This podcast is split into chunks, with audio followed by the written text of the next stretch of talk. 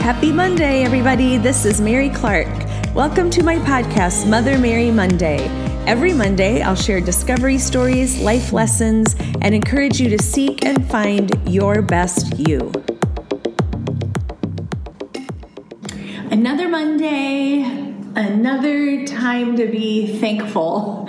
Um, I'm super excited because I'm sporting my 314 together, representing St. Louis in support of local businesses, our local fashion community. I hope wherever you live that you're doing the same thing, seeking out ways to support local. Uh, you know, we've been entrepreneurs our whole life. I told Jeff the other day one of the things I was feeling um, kind of heavy hearted. And I said, I realized what it was is just my heart for all the entrepreneurs out there. Um, hang on, that's what I can say. Um, for us, we've been really trying to think outside the box and some really good things have come out of thinking outside the box. But anyway, we're excited to support uh, the STL community. Today, I'm going to talk about something um, I heard a woman who I've kind of been plugging into her uh, podcasts and Instagram lives, and she said at the very beginning of this, which I don't even know how many days we're into it. I'm I'm I'm, I'm sure you feel the same way. Um, but she said something, and when I went back on my notes, and again, I can't stress enough the power of writing things down. Um, Mark Batterson is somebody who I've read a lot of his books, and he has a series called Draw the Circle and um, The Circle Maker, and they're just, they've been really profound in my life. And I have a journal that I've kept for a couple of years, but I literally started a new journal at the beginning of this quarantine. And it was a journal that um, I had bought one of the last times we were in Nashville. I actually think I talked about it at one point on my social media because it said Rise and Shine. And it's this beautiful yellow. Um, journal and I, it sat on my desk forever just empty because I was like, I don't know what I want to do with this. My dad would always say, rise and shine. And so it was meaningful to me. It's like having that little reminder of your childhood and your father. And I decided this is the perfect time to just journal in that one journal and I know it'll probably end up being one of my most cherished possessions because it will be coming from a time of crisis. And this morning I went back and read some of the initial things, and she said, and it's one of the first things I wrote at the beginning in this journal some things you can only learn in crisis. And that really hit me and resonated with me. Now, I have to say, um, every time I get a, even a hint of wanting to complain about having to stay home, in the next second, all I can think about is all of those people that are essential workers that are out there in every capacity and how much we all appreciate what they are doing. And so you don't want to complain about your circumstance. Um, but it is a crisis in so many ways in so many levels for all of us in one degree or another, and you just don't want to lose sight of it. But at the same time, you have to find the silver lining. You have to, I believe, you get what you look for, you have to search for those things, and they can become some of the most meaningful lessons ever. I do believe that some things can only be learned in crisis. And I've tried to think of things that I've learned in crisis. Number one, I remember learning from our fabulous mentor, um, counselor, therapist, who also married Jeff and I, Bruce Dallum. I remember sitting across from him at uh, the desk where I went for an entire year in 1997 at the crisis time of my life where I was losing everything that I had known up to that point, and I'll never forget him saying to me, Congratulations, Mary, you've come to the end of yourself. And what that meant was, um, we all, to one degree or another, think that we're somehow in control of our lives and what happens, but at the end of the day, none of us really are. And when you have an understanding of that and surrendering and taking one day at a time and being thankful for that and not trying to control things, it's pretty empowering. The other thing that I learned in crisis um, was as our business wasn't doing well, and Jeff and I were at this point of trying to feed a family of four and hang on to the dreams that we had so many, many years ago. I'll never forget stumbling upon in some of my reading uh, a whole uh, kind of document and I'm trying to find it. Somewhere I have it in one of my many books The Blessing of Inadequacy, the blessing of knowing I can't do it by myself. I don't have enough. And then trusting that God will open doors, connect you with people, bring people in your life that make a difference. And that's never failed me. And so I believe in the blessing of inadequacy, but I could only learn that in crisis. Third, I've learned, and sometimes I think that that's been the beautiful thing of Mother is learning to use what's in your hands. Use what you already have. Don't think about what you don't have. Think about what you do have and what you can do with what you have. I think back to many, many years ago when we were still living in Iowa and we started our own kind of uh, event where we could present models and agents would literally fly in from all around the world, but we didn't have the money to do catering. We didn't have the money to um, hire security, et cetera, et cetera. And the families rallied around and we dubbed this really fantastic group of parents. It was mostly moms, a couple of dads. So we, we called them the Mom Squad. And the Mom Squad became responsible for catering and feeding the agents, and it ended up being one of the most cherished parts of what we had. And we were relying on the goodness of everyone rallying together.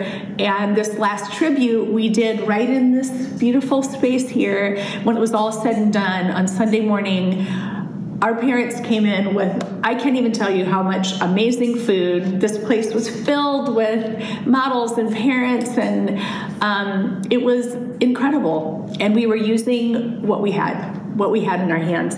And lastly uh, to learn that no matter what you start each day with gratitude. It sounds simplistic I've been hearing that a lot, and literally right before we started to, to set up, Jeff was setting up the podcast, and he was telling me how he was um, listening to this motivational thing that he listens to every morning, and that they were talking about how important it is before you get out of bed to be thankful, to look at what you should be in gratitude for. And I couldn't agree more.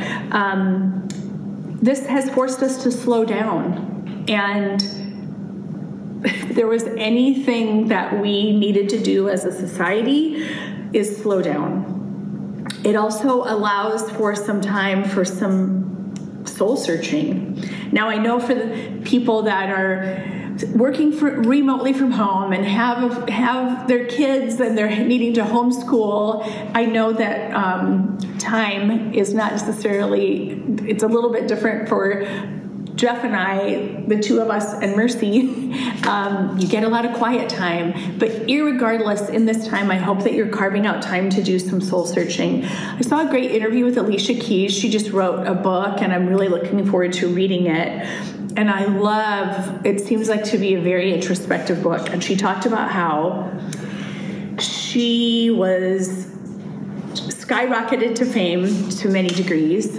Um, I'll never forget seeing her the first time on Oprah. I'll never forget going, "Who is this girl with her braids?" And oh, it was you're just like, "This is somebody special." But she talked about how she would kind of got on this roller coaster of her career and i love what she said she said that i didn't know what i didn't know and i think that happens a lot that we can get in this thing bruce used to talk about how you get you you it's so easy to wake up in the morning and before you even before your feet hit the floor he said your thoughts even can jump on the, a roller coaster and pretty soon you're going all over the place and you haven't even begun your day.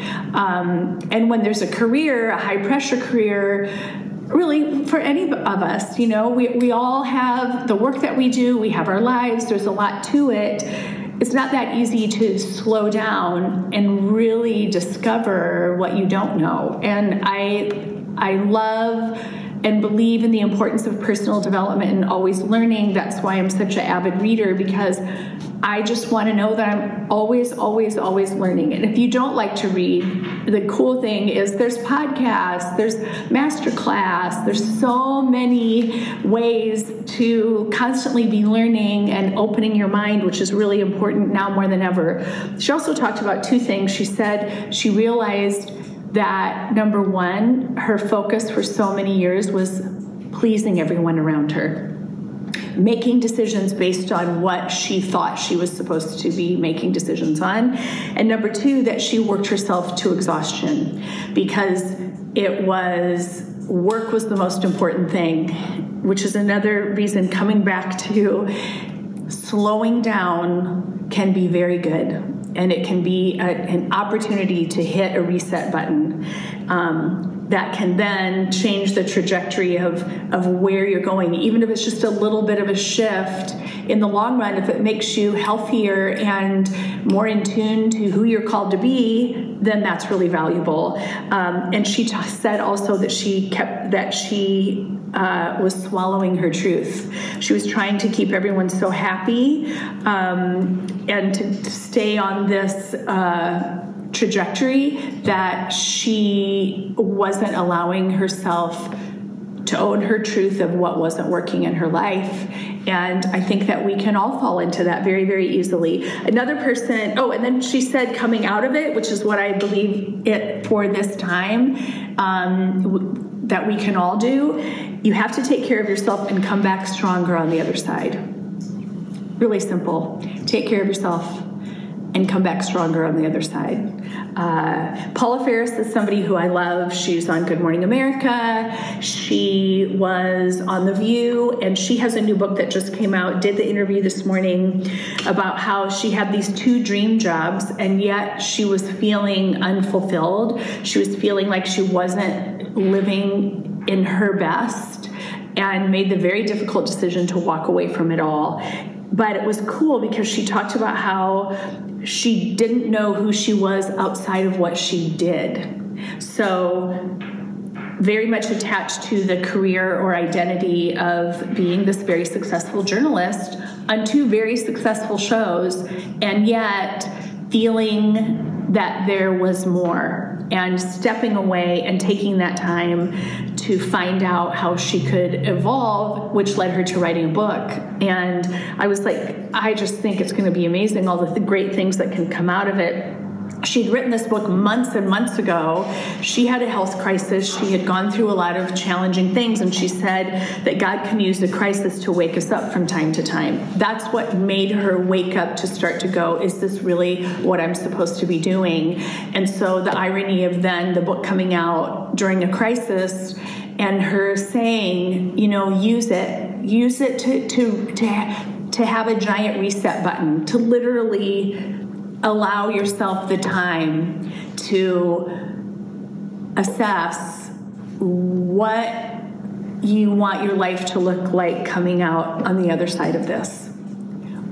That is the best for you, which in turn will be the best for your relationships, your work, your family. It all goes hand in hand. I know I've learned that through the years. It literally goes hand in hand. So take time this week, do some evaluating. Again, I can't reiterate enough how important I think it is just to journal and start writing things down because it can lead you to a place um, that's very empowering. And having seen through the, the people that I'm following, these new people that are coming out with these great books, successful women going, This is what I learned and this is what I want to share, they're all saying the same thing. Use the time to reevaluate and make your life even better I hope that this week is wonderful.